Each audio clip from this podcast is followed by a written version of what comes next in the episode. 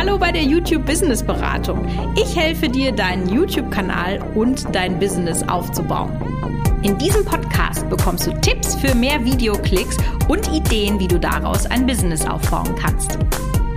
Hallo und herzlich willkommen bei einer neuen Ausgabe der YouTube Business Beratung. Und heute ist die Podcast-Folge perfekt für alle die, die vielleicht noch keinen Kanal haben oder zumindest noch kein allererstes Video und die sich jetzt gerade darauf vorbereiten, ihr, ja, würde ich mal sagen, Social Media Profil der Zukunft, nämlich ihren YouTube-Kanal vorzubereiten und loszulegen. Und ich habe hier eigentlich die perfekte Checkliste für dich. So, was brauchst du alles, um loslegen zu können mit deinem ersten Video. Ja, worauf musst du achten? Was ist die richtige Technik und so weiter und so fort. Also alles das werden wir in diesem Podcast besprechen. Und wenn du dich jetzt gerade an dieser Stelle befindest, dass du dich eigentlich schon entschieden hast oder so darüber nachdenkst, einen YouTube-Kanal zu machen und es gleich von Anfang an richtig machen möchtest, dann hast du Glück, denn im Moment gerade befindet sich meine neue Challenge im Launch. Das heißt, wenn du deinen Kanal starten möchtest und gleich alles von Anfang an richtig machen möchtest, dann ist die Business Kanalstart 21 Challenge genau das Richtige für dich. Alle weiteren Informationen dazu findest du, wenn du in den Show Notes auf den Link klickst. Und deswegen fangen wir doch einfach mal an. Und ich würde sagen, natürlich erstmal mit der Technik, weil wenn du ein Video aufnehmen möchtest, dann brauchst du ja auch etwas, mit dem du das aufnehmen kannst. Und das ist natürlich dann erstmal die Kamera. Und da gibt es ja so, so, so viele Unterschiede. Und das Problem, diesen ganzen Technikschissel, ist ja, dass der auch sehr schnell sehr teuer werden kann. Und gerade wenn du jetzt vielleicht eben noch ganz am Anfang von deinem Business stehst und jetzt einfach nach Wegen suchst, wie du einfach preisgünstig sichtbarer werden kannst, weil ich sag mal so, es geht immer in die Unterscheidung, entweder hast du Zeit oder hast du Geld. Äh, Im Idealfall hast du beides, Zeit und Geld, aber ist dann schon wieder so eine rosarote Fantasiewelt. Ne? Also entweder habe ich viel Geld für Facebook-Werbung und so weiter, wobei, ach, das ist auch nochmal eine andere Geschichte, dann ist da irgendwann, äh, ist das gedeckelt und dann kannst du auch nicht unendlich wachsen, weil es gibt auch nicht unendlich viele Leute in Deutschland, die Facebook haben und wenn doch, wird es gleich richtig, richtig teuer, aber ja, ganz andere Baustelle. Oder du hast eben Zeit, um deinen YouTube-Kanal selber organisch aufzubauen. Und das ist ja das, weswegen du bei mir bist, ja.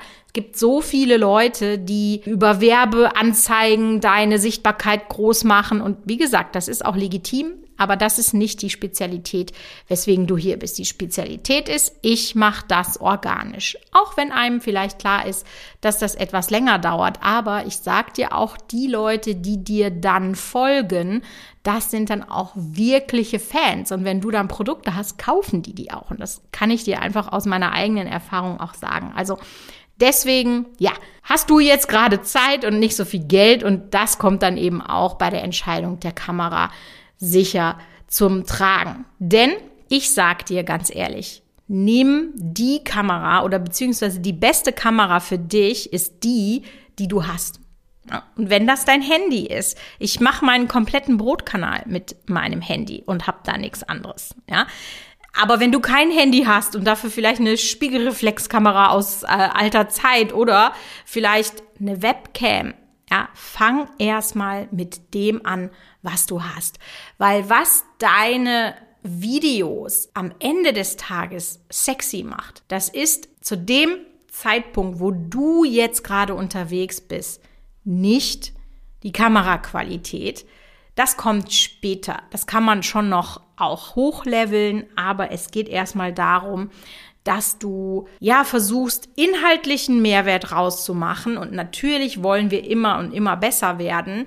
Aber du kannst auch heutzutage schon mit einer Webcam richtig cool dein Video filmen. Und wenn es dann eben auch gut geschnitten ist, gutes Storytelling hat, das sind meiner Meinung nach alles Dinge, die sehr, sehr viel wichtiger sind als die Kamera an sich. Und irgendwann, und das glaube ich, wirst du dann auch merken, kommst du einfach an diesen Punkt, wo du von selber den Wunsch hast, vielleicht so einen coolen, tiefen Schärfe-Look zu haben, ne, das nur über eine Spiegelreflex geht oder dann auch richtig aufzuleveln. Aber für mich, gerade am Anfang, du musst so viel lernen, nimm das, was du hast. Zweites Technik-Gadget oder Dingen oder wie will man es auch immer nennen, was sehr, sehr häufig unterschätzt wird. Und auch da tatsächlich, bevor ich Geld in eine neue Kamera investiere, würde ich eher in Licht investieren. Das wird total unterschätzt, wenn man das noch nicht, also wenn man noch nicht mit Filmen gewohnt ist, wie wichtig Licht ist und vor allem, was es auch für Unterschiede im Licht gibt. Also, ja, wir kennen alle Tageslicht und um das mal vorweg zu sagen, Tageslicht ist einfach das schönste Licht. Das ist so richtig schön weich und das nachzustellen mit Kunstlicht ist auch extrem schwierig. Deswegen ist Tageslicht durchaus attraktiv für dich zu filmen. Das hat aber tatsächlich diverse Nachteile. Denn zum einen bist du abhängig von Tageszeiten und Wetter. Also das heißt, im Sommer ist das jetzt nicht so dramatisch, aber im Winter, wenn zum Beispiel schon um 5 Uhr dunkel wird, hm, ja, dann geht nichts ohne künstliches Licht. Und wieso jetzt Wetter, könntest du sagen, das ist doch egal. Nee, das ist nicht egal. Also die meisten Leute glauben, dass wenn es richtig schöne, die Sonne scheint, dass das doch dann ganz toll ist. Aber für, fürs Filmen ist das einfach, ja, der Tod. Vor allem, also noch schlimmer als Sonnenschein, weil dann ist einfach alles super überbelichtet und ach, das ist einfach super schwierig, das einzustellen.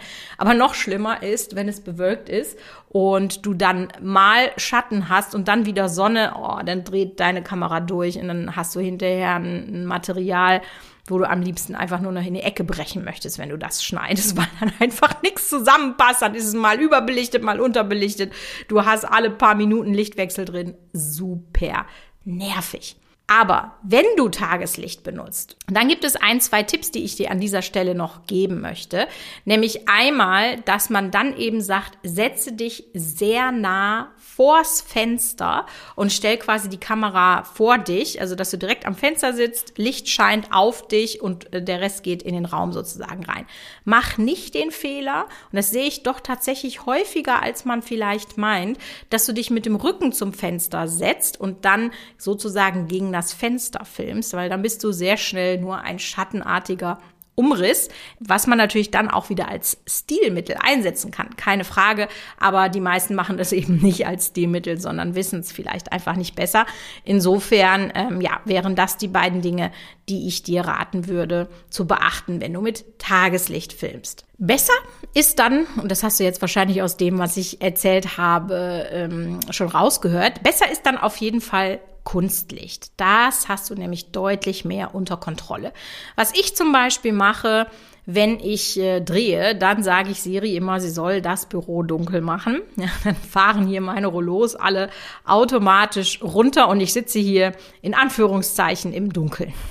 Ich mache mir natürlich dann mein ganzes Licht an, aber dann weiß ich, die sind einmal eingestellt und dann habe ich immer die gleiche Qualität an, an Licht. Ja, ich äh, habe dann kein Problem mit äh, Sonne, mit Überbelichtung, mit was weiß ich nicht alles. Das interessiert mich einfach alles nicht. Und alles das, was ich jetzt ja so erzählt habe, das sind eben Dinge, die für dich zur Beleuchtung da sind. Aber etwas, was wirklich und gerade am Anfang ganz viele Leute vergessen. Und gerade wenn du viel so Moderationen machst ähm, vor der Kamera, macht das so viel aus. Das ist so, ich nenne es sehr gerne mal das Stimmungslicht. Also Licht, was du hinten im Raum platzierst, was einfach den Raum schöner macht. Da eignet sich auch sehr gut farbiges Licht. Das gibt einfach eine schöne Stimmung oder auch so kleine Lichterketten. Wenn du zum Beispiel mit tiefen Unschärfe arbeitest, dann sieht man ja nur diese, diese unscharfen Kreise, diese Lichtkreise. Also das sieht wirklich sehr, sehr schön aus. Und da rein zu investieren, auch direkt von Anfang an, so Lampen, die kosten echt nicht viel, ne? Oder so LED-Bänder, die kriegst du schon für 10, 20 Euro, klebst du dir da einmal um deinen Schrank oder wie auch immer, was du da gerade hast und stellst die ein und das macht einfach so viel aus die dunklen Ecken, die hinter dir sind, einfach hochzuholen. Dadurch kommst du auch vom Hintergrund noch mal viel mehr raus. Also das lohnt sich auf jeden Fall. Wenn du also über Licht nachdenkst, dann denk nicht nur an das Licht, was dich sozusagen zum Leuchten bringt, sondern denk auch an das Licht, was deinen Hintergrund zum Strahlen bringt. Oh, kommt das nächste Thema. Ton.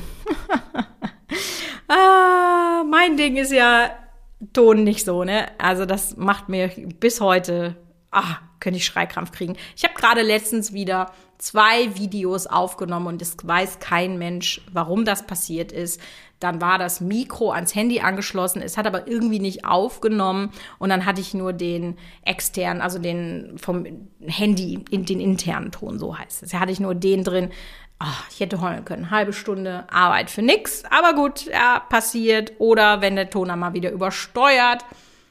Auch sehr gerne genommen. Ah, ich hasse Ton. Also, wenn du jetzt eben sagst, boah, krass, Ton, mh, mm, kannst du auch am Anfang, ich habe das jahrelang auch gemacht, mit dem internen Ton deines Handys machen. Wenn du nicht zu weit weg bist, ist das nicht schlecht. Gerade am Anfang hast du so viele Baustellen. Ich finde das nicht schlimm. Aber eine sehr gute Alternative, muss ich sagen, ist das äh, Rode Wireless Go. Ich kann dir da auch sehr gerne mal einen ähm, Link in die Infobox packen. Das ist für mich so ein Go-To-Mikrofon. Das kostet so um die 200, 250 Euro. Und das ist eine kleine Funkstrecke, die du überall anschließen kannst an dein Handy und, und, und. Also das funktioniert tatsächlich sehr, sehr gut. Oder auch das Rode Smart das ist noch günstiger. Das kostet 5 50 Euro und kann auch an dein Handy angeschlossen werden. Also das wären so Empfehlungen, die ich dir an dieser Stelle mitgeben möchte. Etwas, worüber du aber deutlich länger nachdenken solltest, weil das ja in der Regel auch nur Arbeit ist, die du nur einmal machen musst. Wie sieht denn dein Studio aus? Denn was viele Leute vergessen ist, wenn sie so ein Studio einrichten, dass dann ja auch das Studio schon einen Blick vermittelt oder einen, einen Hinweis darauf gibt, was du machst. Und bei mir zum Beispiel steht ja immer im Studio hinten der Play-Button. Der ist relativ dezent. Da sage ich auch nicht jedes Mal, boah, guck mal, geil, da ist der Play-Button. Das ist der erste Kanal, der über 100.000 äh, Abos gegangen ist und, und, und. Der steht da einfach. Der spricht für sich. Und so etwas kannst du natürlich auch einfach machen und mal überlegen, was sind denn vielleicht typische Dekorationsgegenstände, die für deinen ähm, Kanal funktionieren können, die deine Expertise unterstreichen. Da kannst du dir vielleicht einfach mal überlegen, was könnte das für dich sein. Aber dann eben auch darauf zu achten, wenn du aufnimmst, ja, sehr gängiger Fehler, wie sieht dein Bildausschnitt aus, hast du genug Abstand, dann kannst du auch noch reinzoomen. Also das sind auch übrigens alles Dinge, um die wir uns in der Challenge kümmern. Ja, ich habe da so coole Checklisten vorbereitet und wir haben ja schon mal eine Challenge gemacht mit einem etwas anderen Fokusthema und gerade in dieser Sektion, wo wir uns um das Studio gekümmert haben, oh mein Gott, hatten wir da viele Veränderungen. Also das war schon richtig krass, gerade Dinge wie Licht, Bildausschnitt und ähm, anderes umdekorieren oder andere Dinge zu dekorieren, das war schon richtig, richtig krass. Also gib dir da ein bisschen Zeit, aber das ist äh, Mühe, die sich definitiv lohnen wird und die man dann auch am Ende des Tages sieht. Und das macht dann auch schon eine Professionalität aus für deinen YouTube-Kanal. So, spannende Frage, die ich dann auch äh, häufig Anfängern immer noch mal stelle, ist, so hast du schon mal darüber nachgedacht, ein Skript zu machen? Wichtig ist, dass du dir notierst, was du sagen willst. Wie das dann am Ende des Tages aussieht, das ist dann eigentlich egal, weil da muss man einfach gucken, womit du am besten zurechtkommst. Es gibt da ja unterschiedliche Möglichkeiten. Entweder du formulierst das wirklich komplett aus. Dann kannst du das zum Beispiel in eine Teleprompter-App reinladen und komplett ablesen. Wenn das für dich funktioniert, super. Wenn du sagst, oh nee, das ist mir zu vorgelesen und das ist zu steif, dann wähle doch vielleicht äh, Stichpunkte. Ich habe jetzt aber zum Beispiel bei einer Kundin äh, von mir bei Viral auf Knopfdruck, wo wir ja gerade äh, rübergehen, ach übrigens, äh, Warteliste, für den Viral auf Knopfdruck Kurs ist auch ab sofort verfügbar. Auch den Link packe ich dir nochmal in die Show Notes rein. Und die hat was ganz Spannendes gemacht. Die hat sich im Prinzip so eine so eine Mindmap gemacht. Das waren schon fast so Sketchnotes. Fand ich mega interessant. Richtig toller Ansatz. Also deswegen, wie soll das sein dass es für dich funktioniert. Ja? Wichtig ist nur, dass du eben alles aufgeschrieben hast, was du sagen möchtest, dass du nichts vergisst, dass jeder Mehrwert, der da reinkommt, weil am Ende des Tages ist Content King und Mehrwert ist King und das ist das, was die Leute davon überzeugt, dein Fan oder regelmäßiger Zuschauer zu werden. Ja. Deswegen ist völlig egal. Wichtig ist der rote Faden. Wichtig ist, dass alles das, was du sagen möchtest, rüberkommt. Wenn man beginnt, mit dem Drehen, dann ist vor allem am Anfang, wenn man jetzt noch nicht so viel Erfahrung hat, wird häufig nur sozusagen die Moderation, so nenne ich es jetzt mal, abgedreht. Und was total vergessen wird, ist aber Schnittmaterial. Und das würde ich mir an deiner Stelle dann zum Beispiel auch im Skript schon reinschreiben.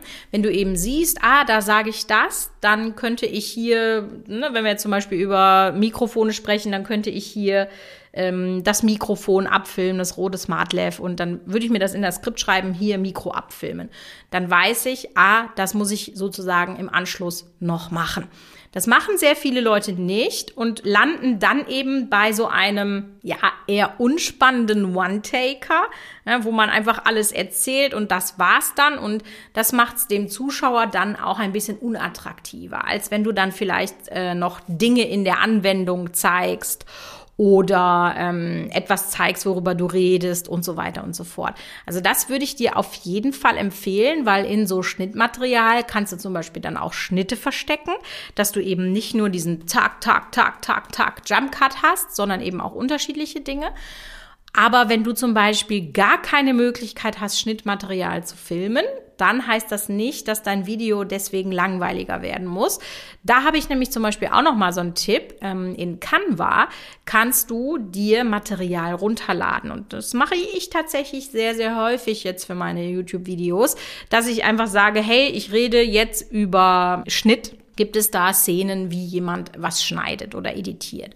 Und die gibt es tatsächlich, ja. Also Deswegen ähm, schau dir das einfach mal an. Canva ist sowieso meiner Meinung nach ein ziemlich cooles Tool und ich benutze das ja fast täglich. Ja, und dann geht's noch ans Schneiden. Da können wir eigentlich auch mal eine ganz eigene Podcast-Folge zu machen. Ähm, ich finde es immer ein bisschen schwierig, so diese Videothemen dann in einen Podcast äh, zu machen. Aber ich glaube, dass mit dieser Checkliste, die du jetzt eigentlich hier von mir bekommen hast, dein erstes Video schon deutlich, deutlich besser wird. Und wenn du Lust hast, dann klick dir doch sehr gerne mal den Link zur Video-Challenge, also zur Kanalstart-Challenge rein. Die Challenge startet mit allen zusammen. Es ist nämlich eine, eine Community-Challenge, eine Live-Challenge, also wo wir alle gleichzeitig das umsetzen. Also ich nicht. Ich sag euch, was ihr umsetzen müsst und du setzt es dann um. So, ja. Aber das ist ja Sinn der Sache, so dass du nämlich dann nach 21 Tagen deinen kompletten YouTube-Kanal aufgesetzt hast, dein Studio eingerichtet hast, gutes äh, Drehmaterial erstellt hast für deinen Trailer, den Trailer geschnitten hast und den auch schon hochgeladen hast. Also das äh, ist, glaube ich, ein ziemlich coole Idee und ich würde mich freuen, wenn du mit dabei bist. Und ansonsten hören wir uns nächste Woche wieder bei der YouTube Business Beratung.